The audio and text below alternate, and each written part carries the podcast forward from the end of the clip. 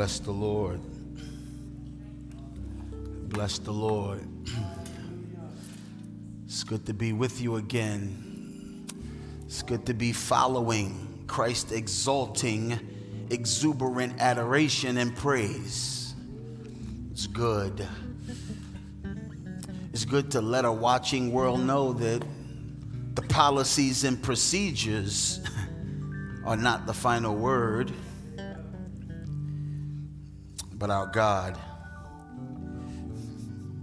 This is Blueprint Church, known all around the world for having amassed such an eclectic and diverse contingent of people who all seem to have something in common.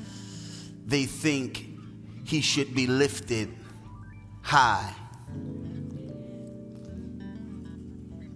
Am I in the right place this morning?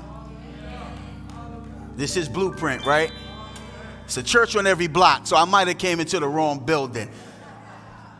Okay, I'm I'm, I'm in Blueprint. Mm-hmm, mm-hmm, mm-hmm. Again, um, to Pastor Dahadi in his absence, the other elders, um, to you, Blueprint, just want to say thank you for having me. I'm going to go before the Lord, ask for his help, and try to make the most of our time in the scriptures. Gracious God and Father, you created a world, you don't need us. You chose to make us. You sent your son to redeem us. You're coming back for us. This is some in-between time stuff. May the in-between time be yours. May you help me right now, even as I feel your help, to bring energy needed to convey a message that is to your glory and for our good. If there's anyone in here that is not part of the people of God, help them, one, to see it, then to hear the good news that they can be brought into the faith by grace through faith in Christ alone. In Jesus' name, amen. It's been said, and I believe rightly, at least three major surprises await anyone who winds up in heaven. The first surprise will be, who's there? The second pri- surprise will be, who's not there? And the third will be that you are there. The surprise will be, who's there? The drunk you thought. Maybe the, the, the shifty politician that you couldn't stand. The vulgar rap or rock star. The racist and the bigot, transformed by the grace of God. There, what? One of my pastors at my old church used to say, well, he's no longer at the church, still a church I'm a part of, but he used to say, the next Billy Graham could be in the bar right now. Who's not there? Some of your favorite preachers. What would happen if you get to heaven and realize they're not there? Some of the most successful looking pastors may not be there. The vegan philanthropist who recycles, some of them won't be there. And that you'll be there. And well, you know you, and I know me. The only people who will wind up in eternity in good standing are those befriended sinners who met the friend of sinners. The only people who will wake up and realize I'm in heaven, as though it were, I'm on the other side, will be befriended sinners who've met the friend of sinners. And this friend of sinners meets sinners and turns sinners into saints. This is what he does. He is the God of salvation. He turns sinners into saints. And so today I want to just revisit just in just a classic instinct of the Christian to make much of the God who is the friend of sinners and who befriends them so that those sinners are made saints. This is the instinct of everybody who gets newly saved. I don't know about you, but I don't know if you have a B C and an A D kind of like way that you understand your own life. Some people, you were always sort of around Christian stuff and you just kind of eased into the faith and you don't remember a time when you pivoted because you kind of just sort of slid into the faith by being around Christian people. But some people know, I once was lost, but now I'm found. I once was blind, but now I see. I used to run capers, but now I run for the Lord Jesus. I used to rap in one way, but now I rap in a different way. I used to sing in another way and for different purposes, but now I. All I'm saying is there comes a time when some people recognize I was befriended and then I was made a friend. This is what I want to talk about. Perhaps you've heard the debate around what does it mean to be evangelical? I'm not talking about a political evangelical. I'm not talking about a cultural evangelical. Many of us will say, well, I think a theological evangelical is someone who buys into a set of, uh, of tenets, a set of pillars. One is we believe that the Bible is where we get um, information from. And if it doesn't agree with the Bible rightly understood, then we just kind of part ways with it. We call that biblicism. We also believe in something called crucicentrism. That's just a way to say that we focus out of everything that's in the Bible and we don't overlook anything. We kind of make sure that we put an emphasis on what happens at the cross, because the cross is the place where everything else starts to make sense. It's only in light of the cross that you can understand why God sends a son to die, right? It's only by recognizing the cross that you recognize what slaying lambs were about and parting Red Seas was about and giving women who were barren babies. All of that is made uh, understood in light of the cross, crucicentrism. Activism. We believe that the faith should not just be your words, but they should have shoe leather and you should beat the pavement. Activism. And then lastly, conversionism. We believe that people must be converted, that they must go from a, I once was, but now I'm. That's something that everybody doesn't believe, something that everybody doesn't emphasize. Blueprint, I'm here to just remind you that a true Christian instinct says, I have been befriended by the friend of sinners, and therefore I want to help others to meet the friend of sinners who turns sinners into saints. Roe versus Wade, the decision that's just been overturned by the Supreme Court, is an argument that's going to force us to get to the real nitty-gritty. When are we talking about life? When is it life? There are people who believe they have a right to take what they probably will say is not technically life. So in other words, if you're confused about when life begins and what is life, you'll be confused about death. Well, there's a spiritual life that people are confused about. When are you truly alive? When does God recognize you as alive to him? And when are you dead to him? Today, I want to just visit a passage of scripture that talks about when a man who was dead got made alive. And then we're going to see what happened afterwards. So I'm going to be in Mark chapter two, verses thirteen to seventeen. Mark chapter two, verses thirteen to seventeen. It's been read. So now let's just walk through it. Mark two, thirteen to seventeen. Calling sinners and making saints. Calling sinners and making saints. Mark chapter two.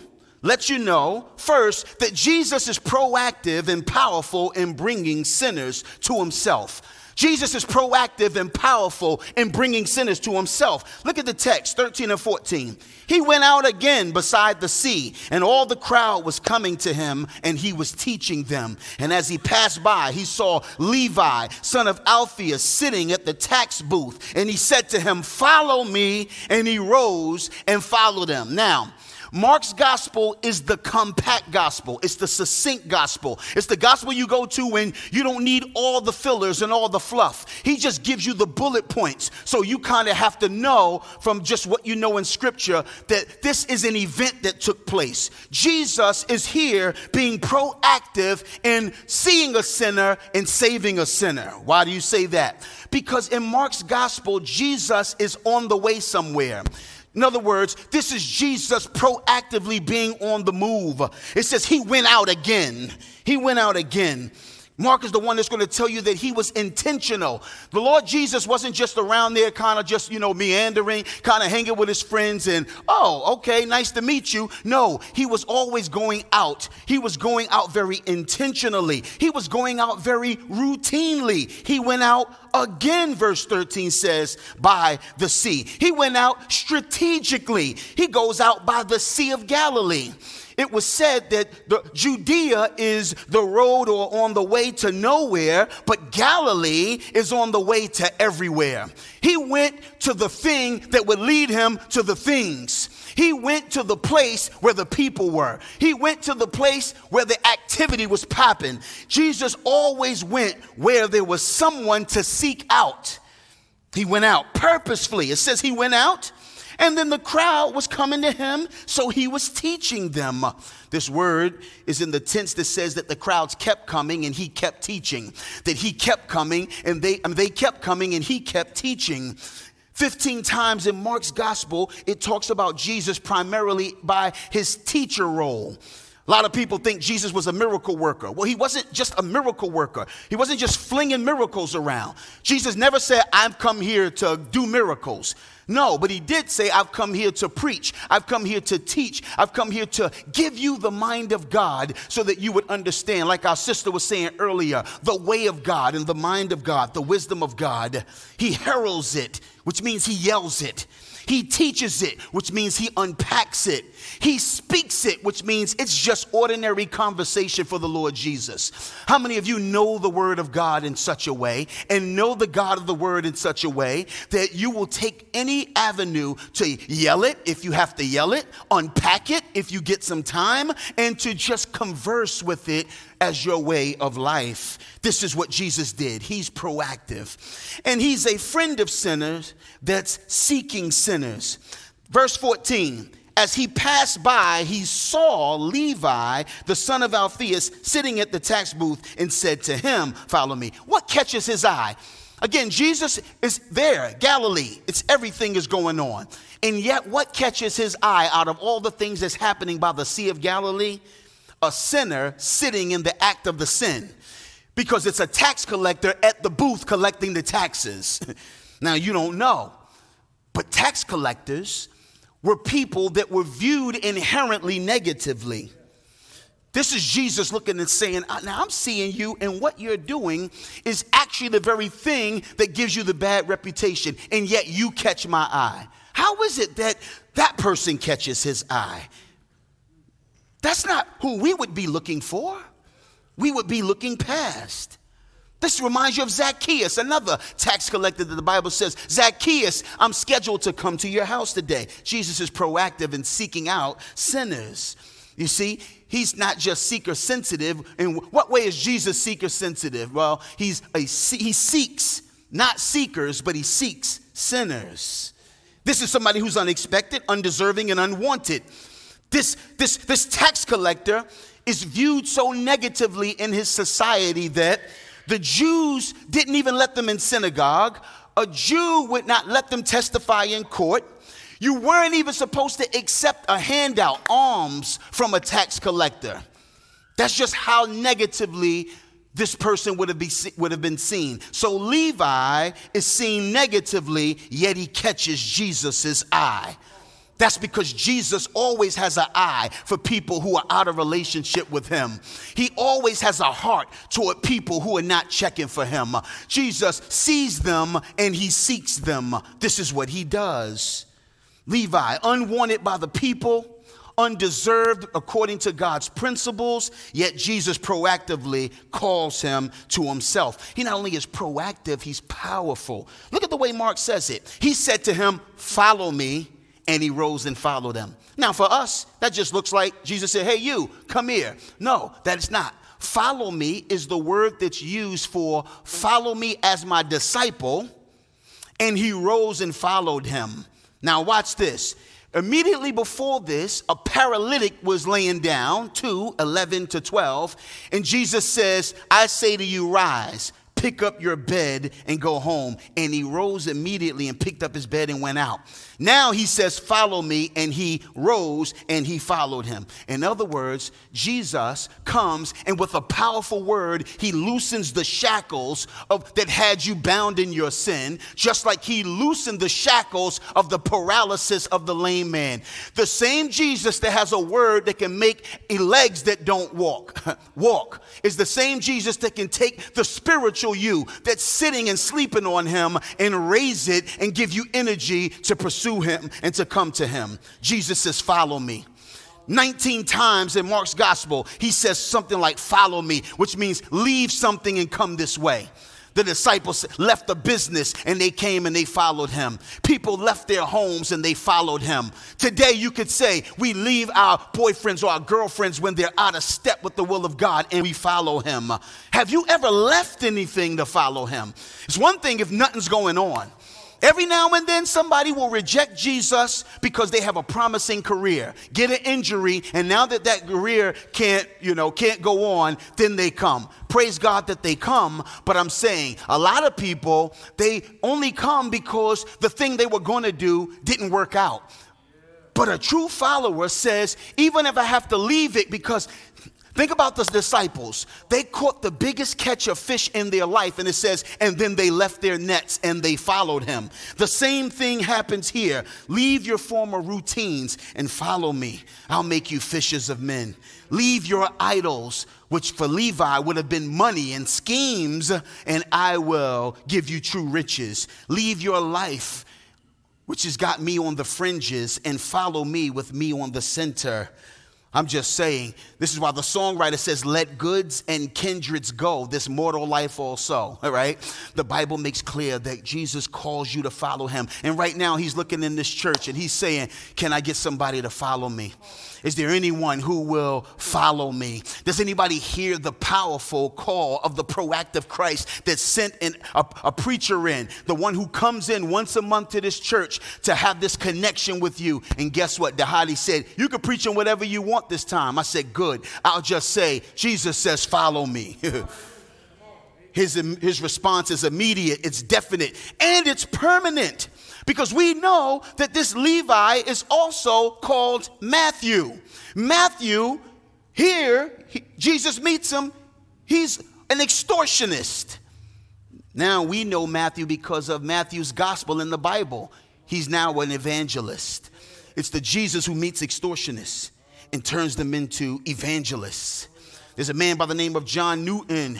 And you know John Newton because John Newton is the one who gave us this idea of like amazing grace, how sweet the sound. That's the one who penned that. He used to own slaves. And then he became a abolitionist against slavery because he followed him.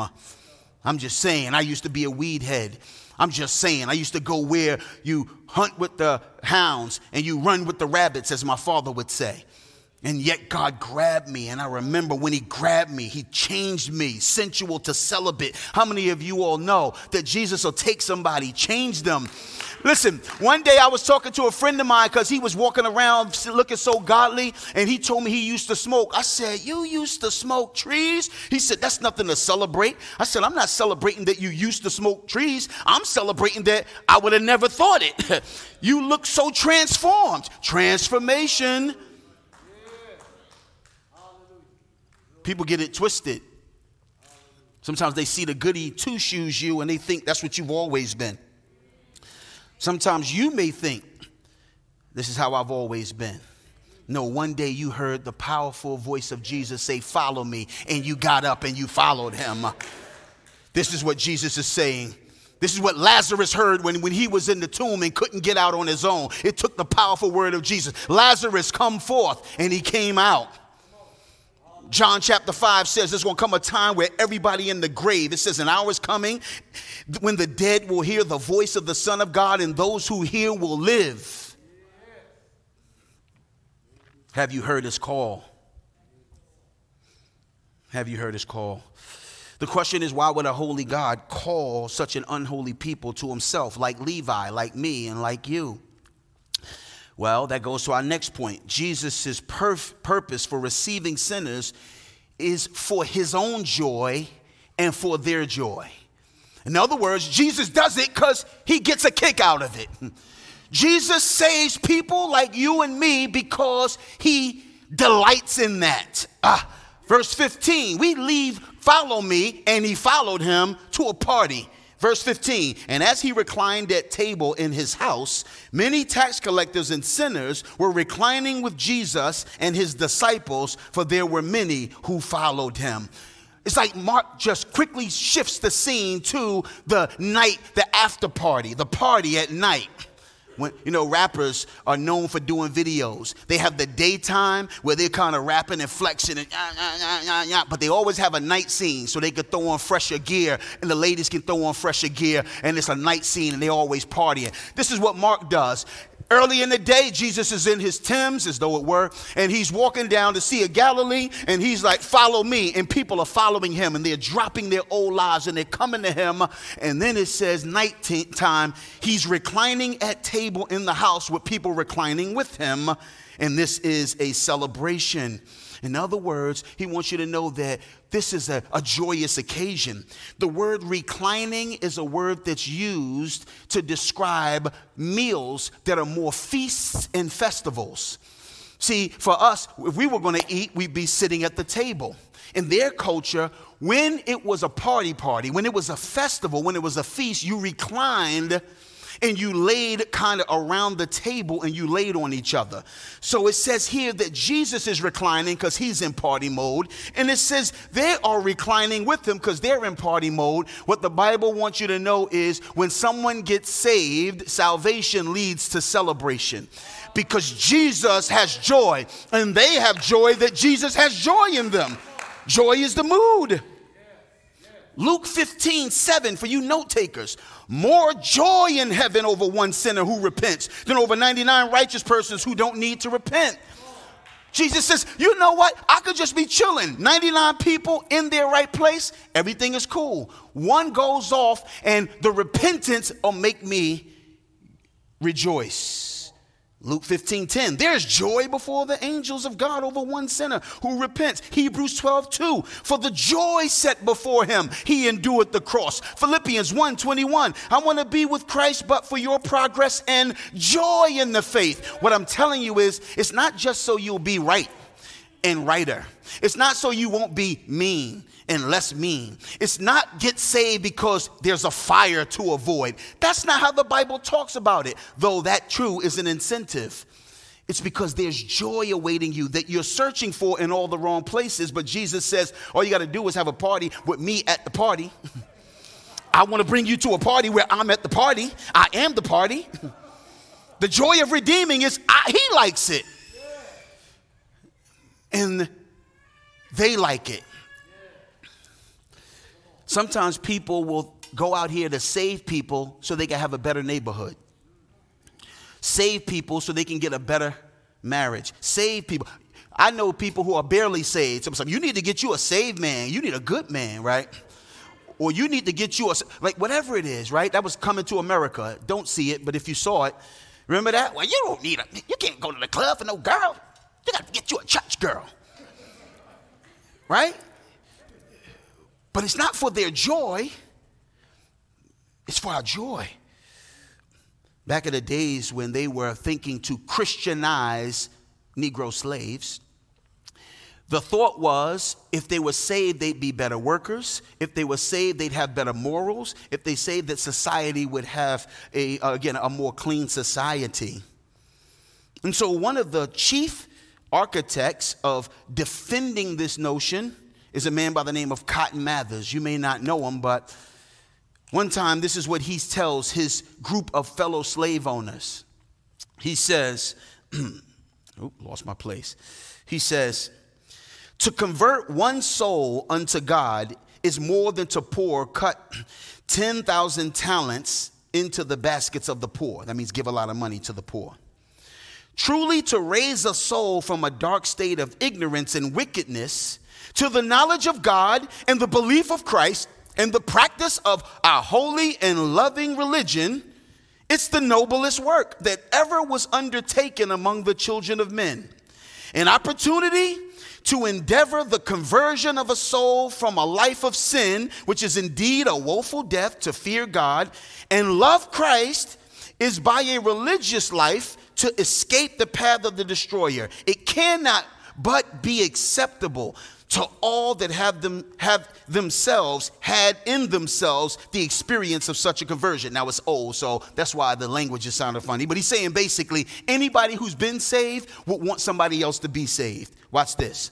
And such is an opportunity there is in your hands, O all you that have any Negroes in your houses, an opportunity to try whether you may not be the happy instruments of converting the blackest instances of blindness and baseness into admirable candidates of eternal blessedness. Let not this opportunity be lost if you have any concern for your soul or your own or others. In other words, what he said was, back in the days, he said, I think we should convert the Negro slaves because that's what you should want for them. He says, this is good work. And then he began to articulate, they'll be better workers. You'll get more done. You'll make more profit. And then he argued with others. But that doesn't mean we should free them. And he would go to Negroes and say, see, it's a lot of y'all that like to try to get freedom. Like, you should stay in your assigned place. This is not me. Do the research. What he was thinking about was the benefits of salvation. Let me tell you what he was not thinking about: their joy in it. What wasn't moving him was delight in him and the benefits thereof. Delight in us, people who we've been set free. Now, he didn't see them two partying at the same party, then going off into the same freedoms. What I'm here to tell you is that true people who go out to seek sinners and befriend sinners, that sinners become saints. They wind up giving people the friend of sinners that they may become saints, and then they do it for their joy, and they do it because it's his joy. That's my point. This is the gospel. God makes enemies friends, and then he takes human enemies and then makes them friends because they too have found that true joy is in Jesus. And so you see Levi at the table, you see other tax collectors and sinners at the table, and you see Jesus at the same table. What church is, is where you who have a joy in Jesus comes with me who has a joy in Jesus to the place where Jesus is our joy. Let's go, Lush. Is it me? Now, what this is not, because some people like the fact that Jesus hung with sinners to give them a license to go still hang around sin. The text, and if you're looking at it, notice what the text says.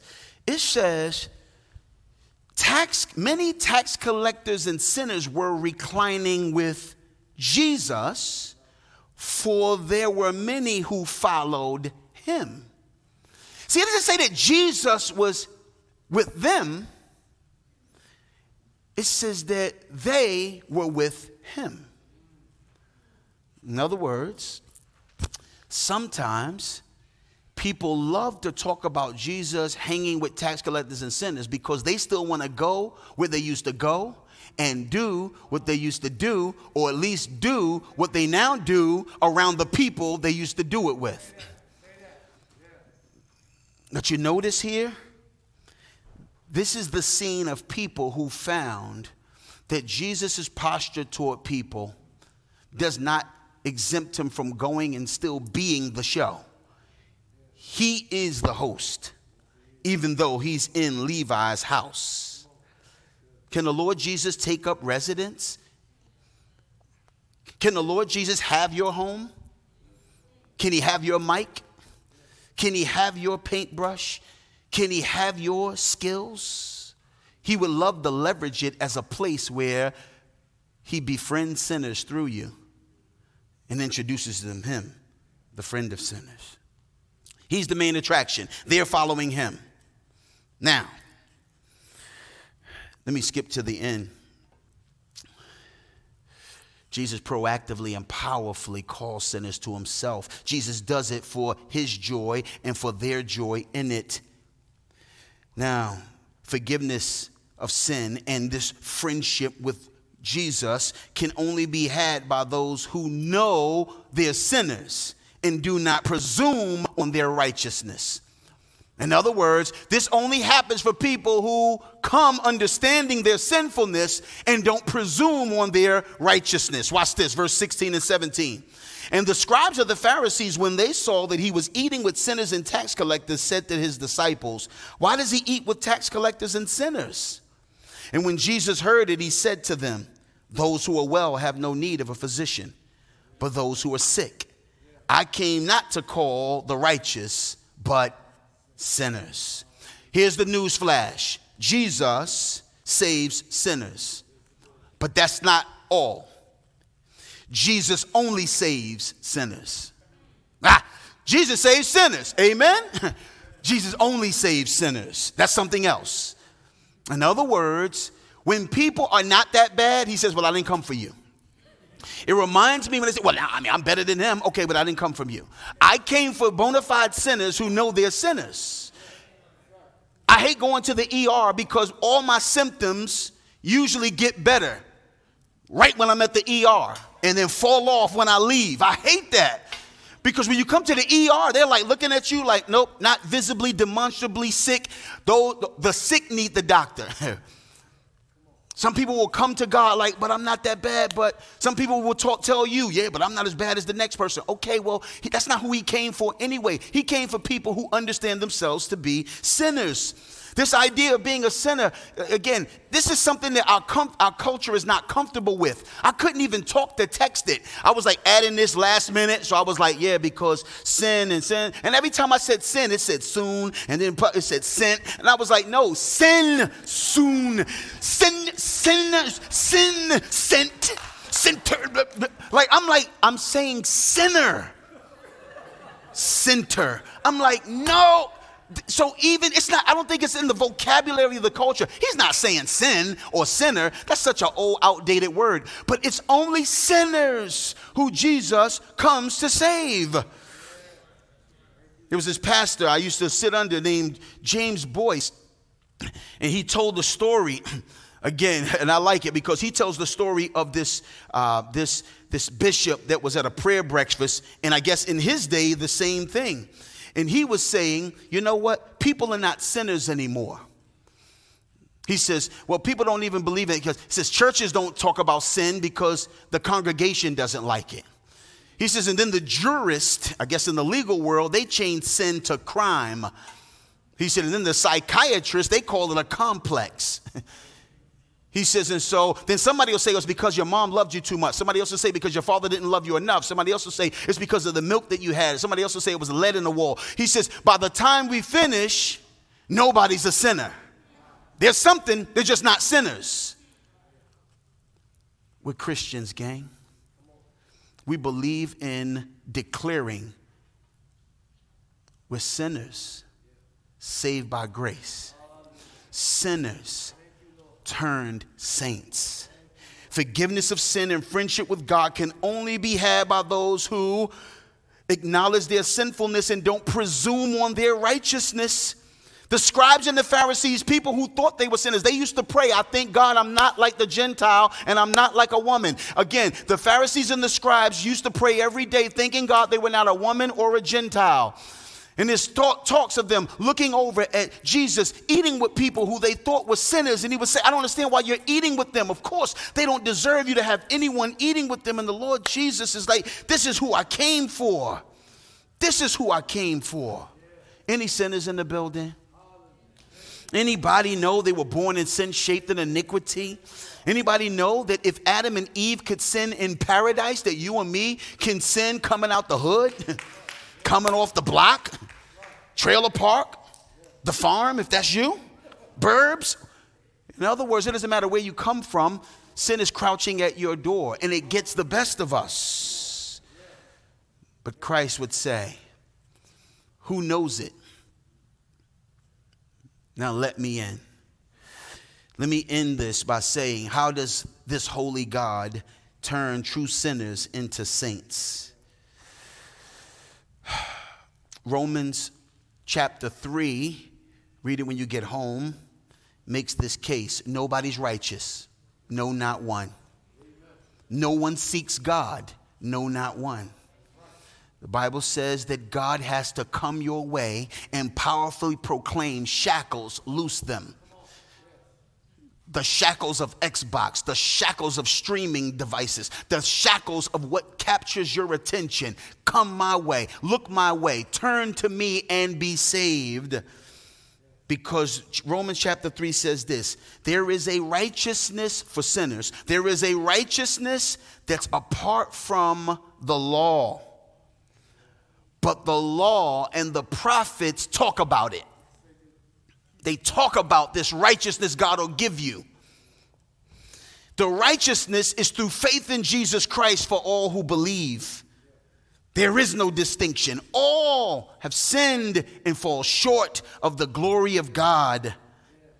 But they're made right, justified by his grace as a gift through the redemption that is in Christ Jesus. And I'm, what I'm here to say is, watch this. Here's, here's the tricky part. God put him forward, big word, as a propitiation. Propitiation means to satisfy the requirements of an angry God. Right now, some of these mobsters out here, they'll put a hit out on somebody. He, he hasn't paid my money. I want you to go out there and I want you to handle it. Somebody may come and say, we have it. We have your money. Oh, okay. Call the hit off. You know why? Because my wrath has been satisfied. The money you owed me that made me put the hit out on you has been paid. So now I'm satisfied. So now you do not have to do what you had to do because I've been satisfied. The Bible says that Jesus is the propitiation that made God say, you know, the hit, because the wages of sin is death. So death is coming, right? So death is coming. The death that was coming because of sin now is retracted. So he says, no, God put him forward as a propitiation by his blood. So in other words, his death eliminates the need for you to die. And it says, but look, but look at the beautiful part. This was to show God's righteousness. Because remember my question, my question is, but how? How could God look at us and be sinners and be just to not deal with our sin? Just say, oops, okay, we'll let it go. We'll let bygones be bygones. No. How does God, Holy One, let your sin and my sin not give us what we deserve? It says, no, those who believe in him have a propitiation for their sin that comes by his blood. I'm finished. I'm finished. Look, my timer, I got, it's red. I'm finished. Listen. Woo! Y'all see that? This was to show God's righteousness because in his divine forbearance, he passed over sins, former sins. It was to show his righteousness at the present time so that he might be just and the justifier of the one who has faith in Jesus. Let me tell you what this means. Listen. Listen, every time people think they've been done a, in, an injustice, they start arguing. That's not right. To demonstrate I am right and I deal with wrong, God says somebody's got to die. It just doesn't have to be you, sinner. It can be the one who is the propitiation. I used to get the Q and A from my father. This was the test when I was growing up. He says, if you die and you're asked, why should you let me in your heaven? What do you say? He taught me. This is what you say. You shouldn't let me in because you're holy and I'm sinful. I'm sick and you're pure. But you said in your word, that if I come to you and acknowledge my sinfulness and claim no righteousness, that you would not only save me, but bring me in and make me your own. Because you befriend sinners and turn sinners into saints. You became the doctor I needed. You sought me out when I wasn't seeking for you. You leave ninety-nine and you come after ones such as me. My father said, that's what you say. And so I ask you today, Blueprint, one, have you responded to the seeking of Christ and given your life to him in faith, knowing that only sinners can be saved? Two, are you living your life to see more people come in and meet this friend of sinners? Is that what you do? Is that what you and your friends do? Is that on the docket when you go to the mall? Is that on the docket when you go to the movies? Is that on the docket when you go to the store? Is that on the docket when you go to the coffee shop? Is that on the docket anymore today? Not religious conversation merely, a calling people and a presenting Christ to them. I'll end with this. One of my favorite books is Words to Winners of Souls. And I'll leave you with this. We take for granted that the object of the Christian ministry is to convert sinners and to edify the body of Christ. No faithful minister, and of course by minister, we're all ministers if you're saved. No faithful minister can possibly rest short of this. Applause, fame, popularity, honor, wealth. All these are vain if souls are not won. If saints are not matured, our ministry is vain. The question, therefore, which each of us has to answer to his own conscience, has it been the end of my ministry? Has it been the desire of my heart to save the lost and guide the saved? Is it under the influence of this feeling that I continually walk and live and speak? Is it for this I pray and toil and fast and weep? Is it for this that I spend and I am spent, counting it next to the salvation of my own soul, my chiefest joy to be the instrument of saving others? Is it for this that I exist? To accomplish this, would I gladly die? He calls sinners, makes them saints. Let's go out there and tell the world. Gracious God and Father. Thanks for worshiping with us. For more information about Blueprint Church, visit us online at blueprint church dot org. You can also follow us on Facebook, Instagram, and Twitter at Blueprint Church. Have a great week, and we'll see you next Sunday.